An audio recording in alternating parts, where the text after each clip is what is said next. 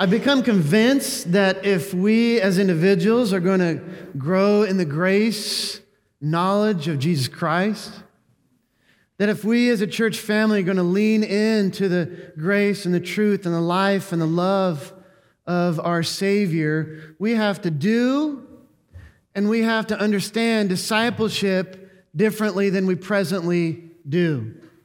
And so we're in this series, Deep Discipleship, becoming like Jesus. And I dare say that sermons all across the globe, all around the world, that preachers every Sunday, probably 90% of sermons are following, falling into about five different categories. That is, sermons are trying to do a bit different things with different purposes. And here are those five categories. Every Sunday, probably 2 billion people come, and what are they going to hear? Some variation of these five different ideas an idea to be explained, a proposition to be proved, a principle to be applied, aspects of a different theme to be explored. Like if we would go have a sermon series on salvation, we could talk about election and predestination and justification and sanctification and glorification. That's aspects of a theme to be explored. Or finally, fifthly, a story to be told. In other words, every Sunday, two billion Christians are asking these questions What is it? What is it true? Or why should I believe it? So what? How can you do that? What are the aspects of it and how do you live in it? Last week, where we were at with the rich young ruler, we were at a story to be told. And I was trying to help us put the rich young ruler as a mirror to our lives. And I was suggesting that we often walk away from this life changing invitation of Jesus come and follow me. Because our self sufficient lives make us callous to our deeper needs for God.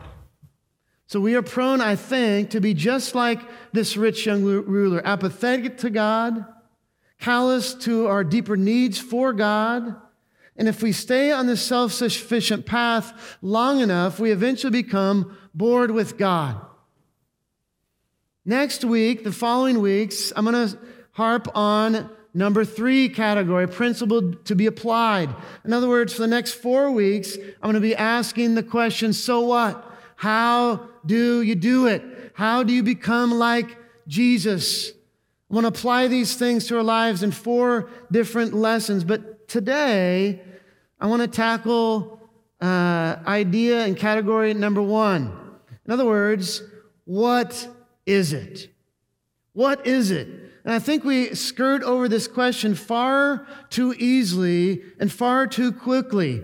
What is it? What is discipleship? It is good to know what a thing is, especially when this, this thing is so central to our lives of following Christ, especially when it's so central to our entire church. Discipleship. What is it?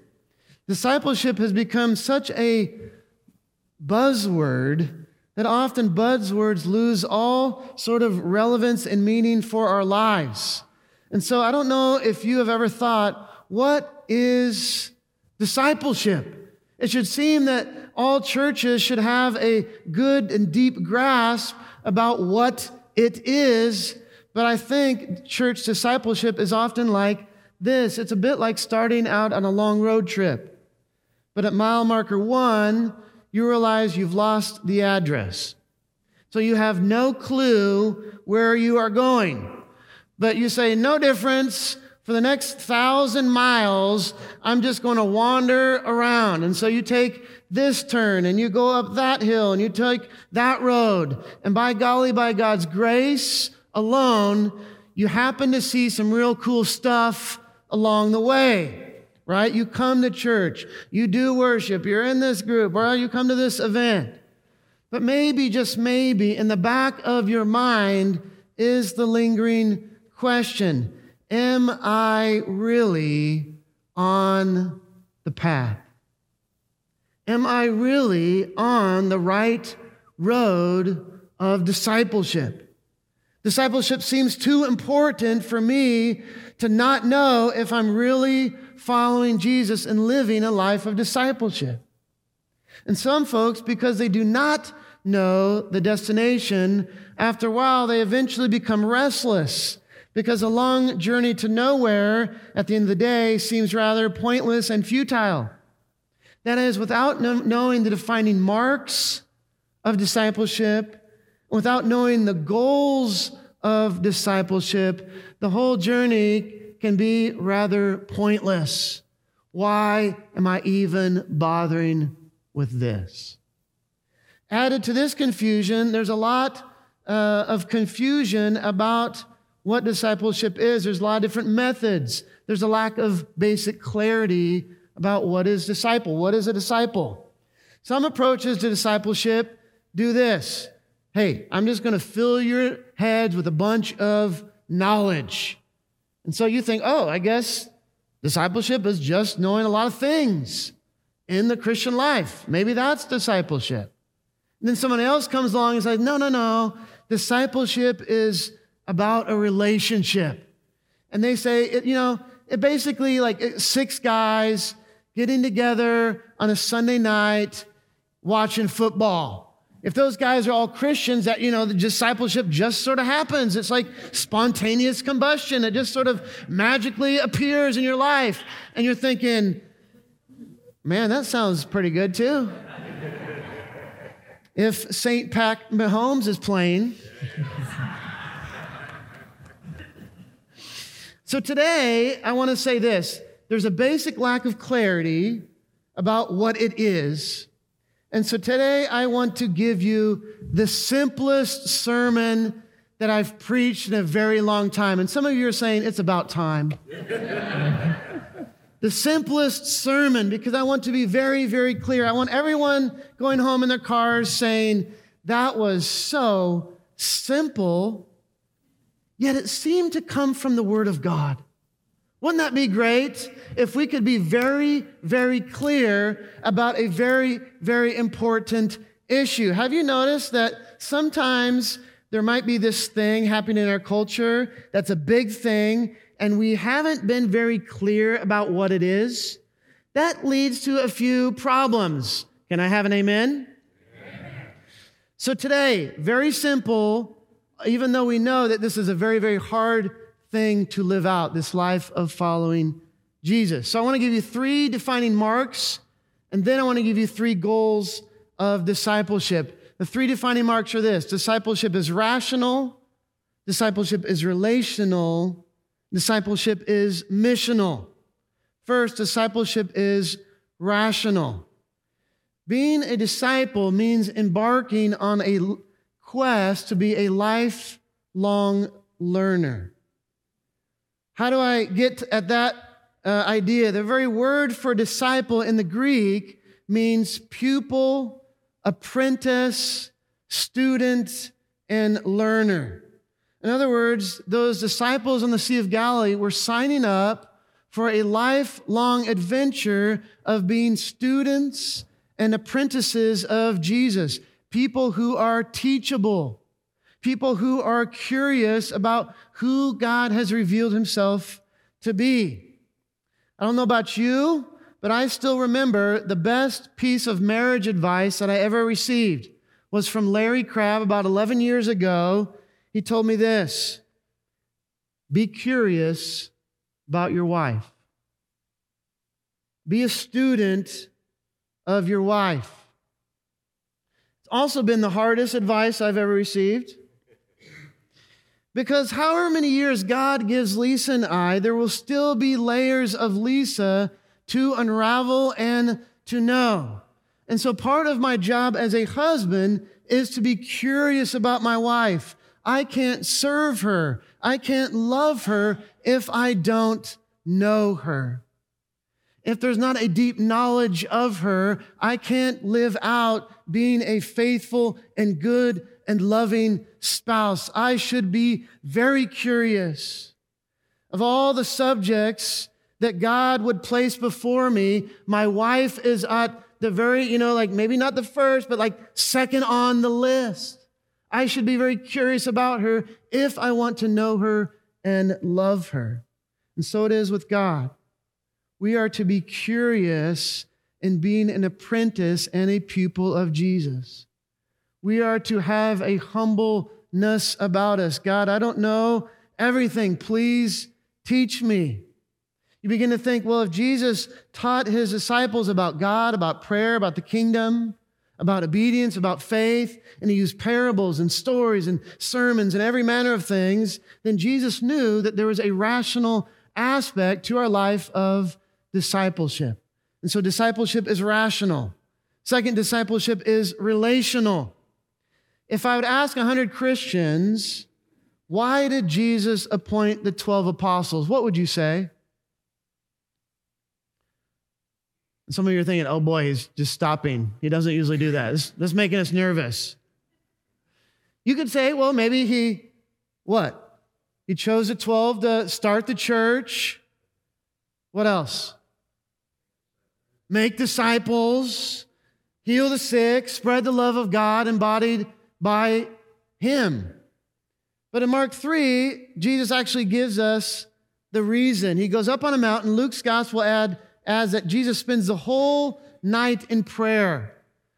And many people think, well, he was praying for who he was going to choose. Who are the 12 apostles going to be? And this is how Mark 3 puts it. And he appointed 12, whom he also named apostles, so that they might what? Be with him and send them out to preach. The first task the central task, the most important task, the task from which all others flow is this to be with Jesus. And so some of you very cynically could be uh, Are you saying, Pastor, that discipleship is not rocket science? I'm telling you, it's not even brain surgery, right? A disciple finds ways to be with Jesus consistently, constantly, becoming aware of his presence that is always with you. And so Jesus calls his disciples to a very important thing in the life of discipleship be with me. Later, after the resurrection, Peter and John, who were part of the 12, are preaching that Jesus rose from the dead. And Peter and John, uh, through their ministry, this lame beggar receives healing. And the Jewish council has these rebels arrested and brought before them. And even there, Peter starts to preach salvation to this Jewish council. There is no name under heaven given among men by which we must be saved. But it's very, very interesting what Luke records in Luke and Acts chapter 4, verse 13, this is what he says. When they, the Jewish council, saw the boldness of Peter and John and perceived that they were uneducated, common men, they were astonished. And they recognized that they had been with Jesus.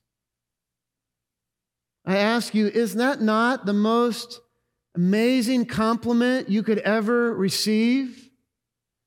Right? People outside the church, they notice something about you. They notice Hartley, Drew, Nathan. We see that you are common, uneducated people. but there's something about them that's so important. They have been with Jesus. And these were the folks that were opposing Peter and John. Can you imagine people where you shop, your neighborhood, the place where you work, your friends? They begin to notice something about you. There's an aroma to your life. They don't know what it is, but they just put their finger on it like this. You seem to be a person who has been with Jesus. That would be an amazing, amazing compliment to your life of discipleship. So discipleship is rational, discipleship is relational, discipleship is missional. Matthew 28, the Great Commission. All authority on heaven and earth has been given to me. Therefore, go and make disciples of all the nations, baptizing them in the name of the Father, Son, and Holy Spirit, and teaching them to obey all that I have commanded. And behold, I am with you always to the very end of the age. I've said it before, but I'll say it again because some of you might have missed that Sunday. Make disciples is the central command of the Great Commission. It's surrounded by three participles in the Greek. It could really be translated as you go, as you teach, as you baptized. Here's the lone command make disciples. This is the clearest instructions for the post resurrection disciples. Make disciples. That's the lone command of the Great Commission. But here's what's also interesting to notice about that command it is in the second person plural. If Jesus was saying this in the South, he would have said it like this All y'all make disciples of me, right? But since our versions of the Bible is written in English and not in Southern or not in Texan, not in Mississippian, right? You miss it. But the point is this all the disciples were given the command that day to make disciples. And so, if we want to be a Great Commission church, if we want to be Great Commission Christians, if we want to obey the last words of Jesus, if we want to be true disciples of Jesus, then we are all called to make disciples. Every single disciple, every single Christian has a calling on their lives to make disciples. When I counsel a young person who is asking, Oh, what should I do with my life? Should I go here or should I go there? Should I marry this person or that person? All that is secondary because we all have an overbearing command, a commission. Make disciples. If, if you go to that college or that, if you marry this person, you're still going to have this central calling to make disciples. Not just Peter, as a leader is called to make disciples. Not just the inner three, Peter, James, and John. Well, you think, well, maybe it was, you know, Andrew and James, and they were especially gifted at, at Bible knowledge. Maybe Jesus is just singling them out for making disciples. No, all them, all those disciples who heard the words of Jesus had this central calling. And so it is with us. You are called to make disciples. So, the defining marks of discipleship is that discipleship is rational, relational, and missional. It's like a three legged stool. And if you're missing one leg of a three legged stool, you ain't got a stool. You got a sore backside from when you fall off of it, right? And same is true for discipleship. What leg, O Christian, are you missing in the life of discipleship? What leg do you need to tighten the screws for your life of discipleship? Perhaps it's the rational part.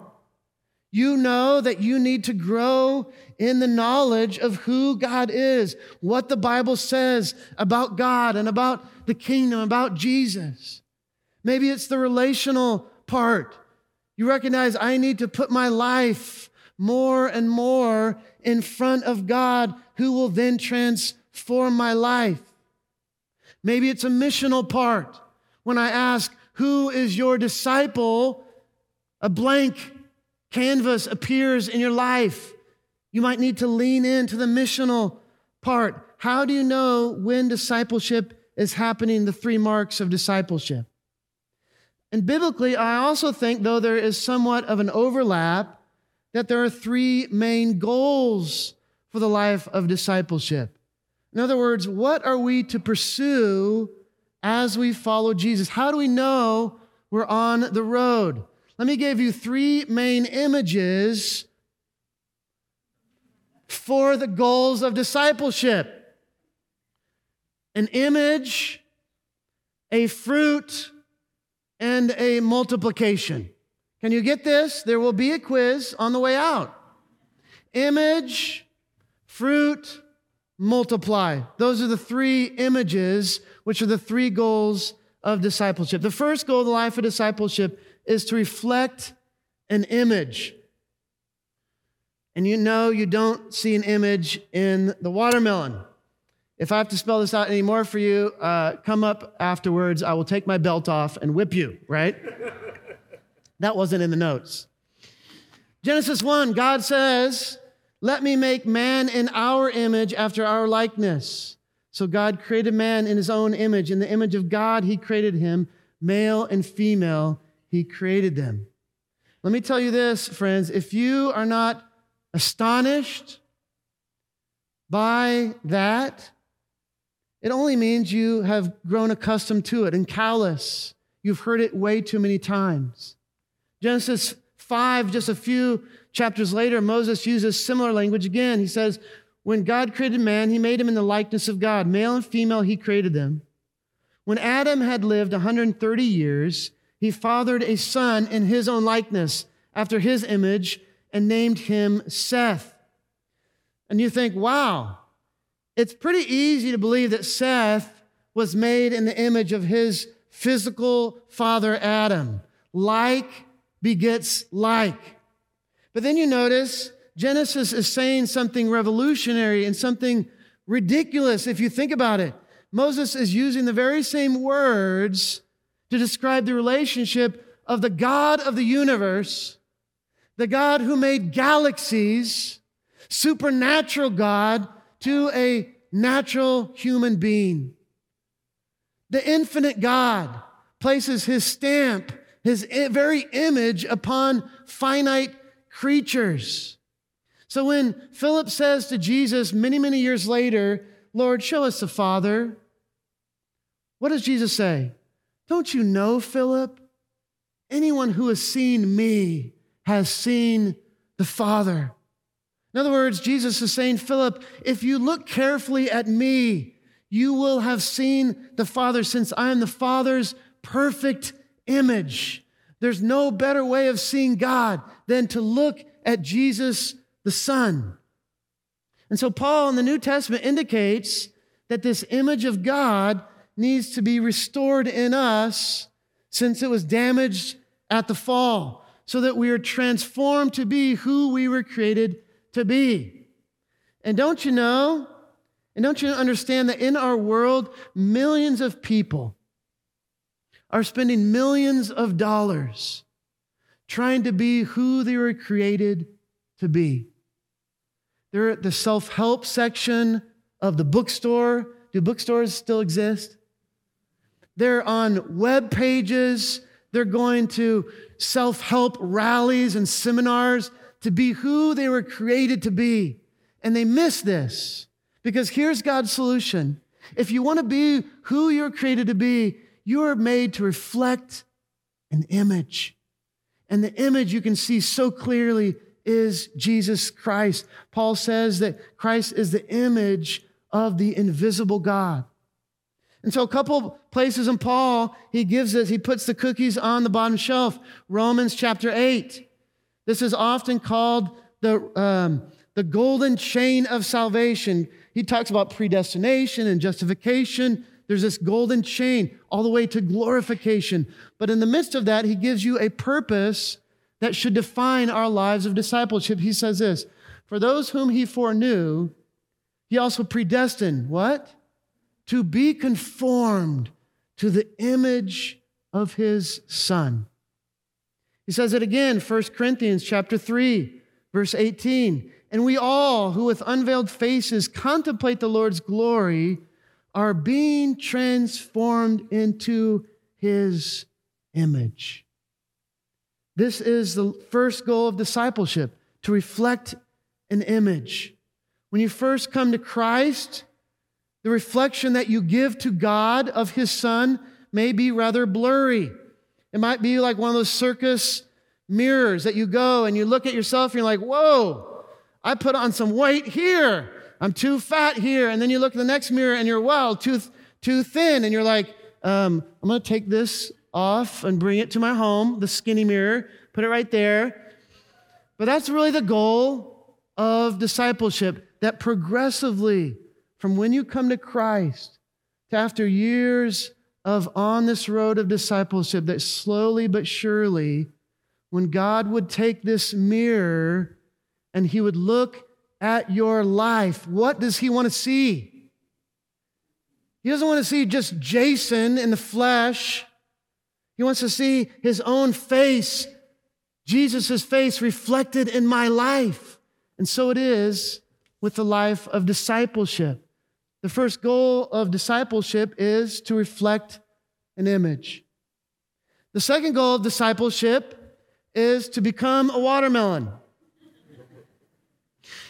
Second goal is to bear fruit. Now, you could get at this second goal of discipleship in many different places in the Bible.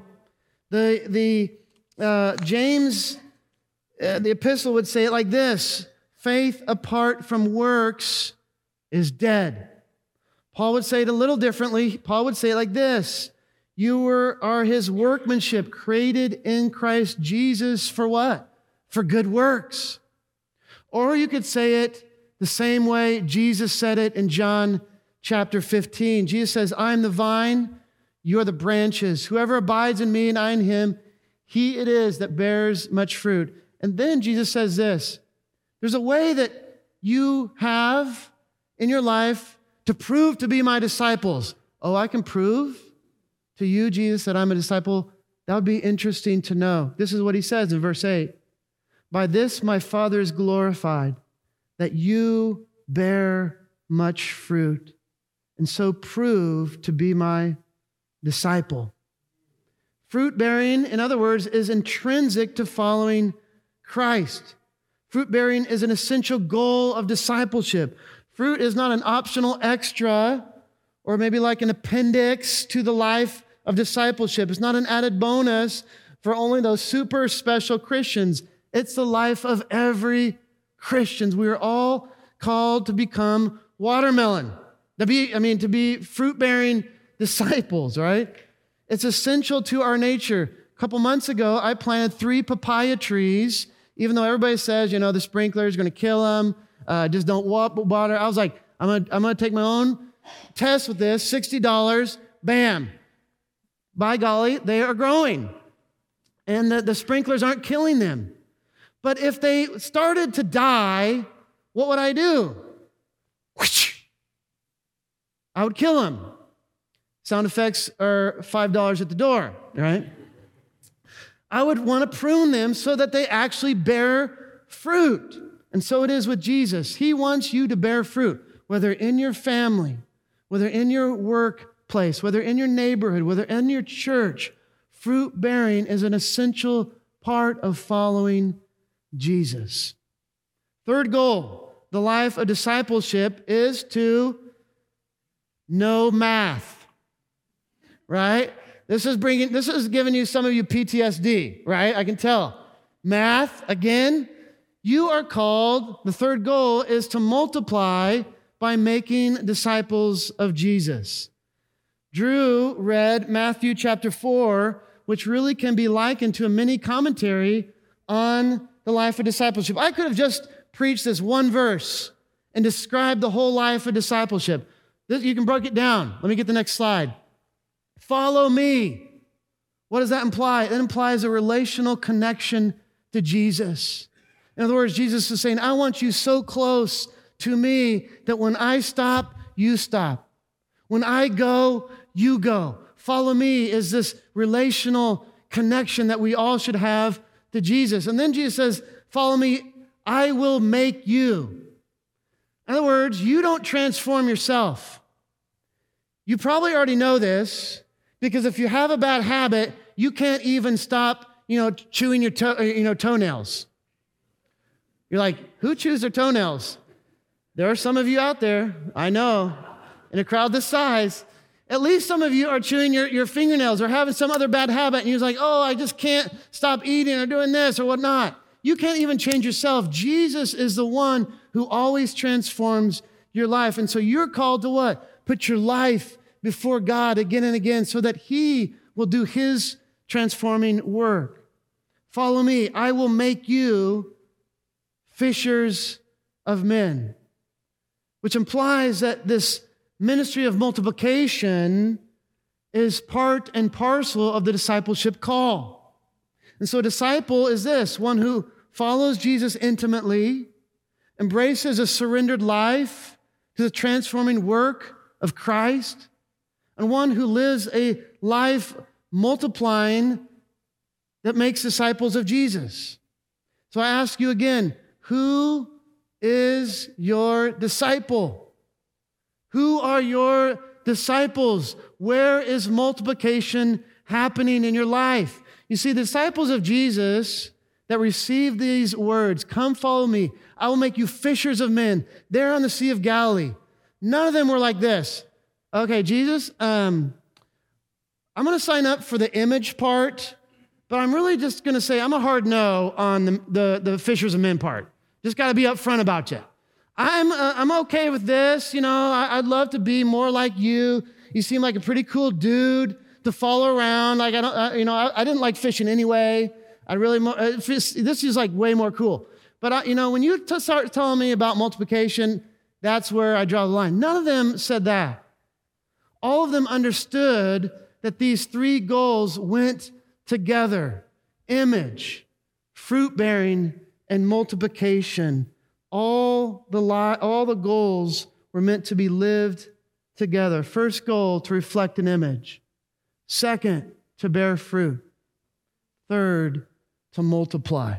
There will be a quiz on the way out. We just want to provide these three images so that we have a common lexicon and vocabulary. When we say discipleship, we know what it is. What is it?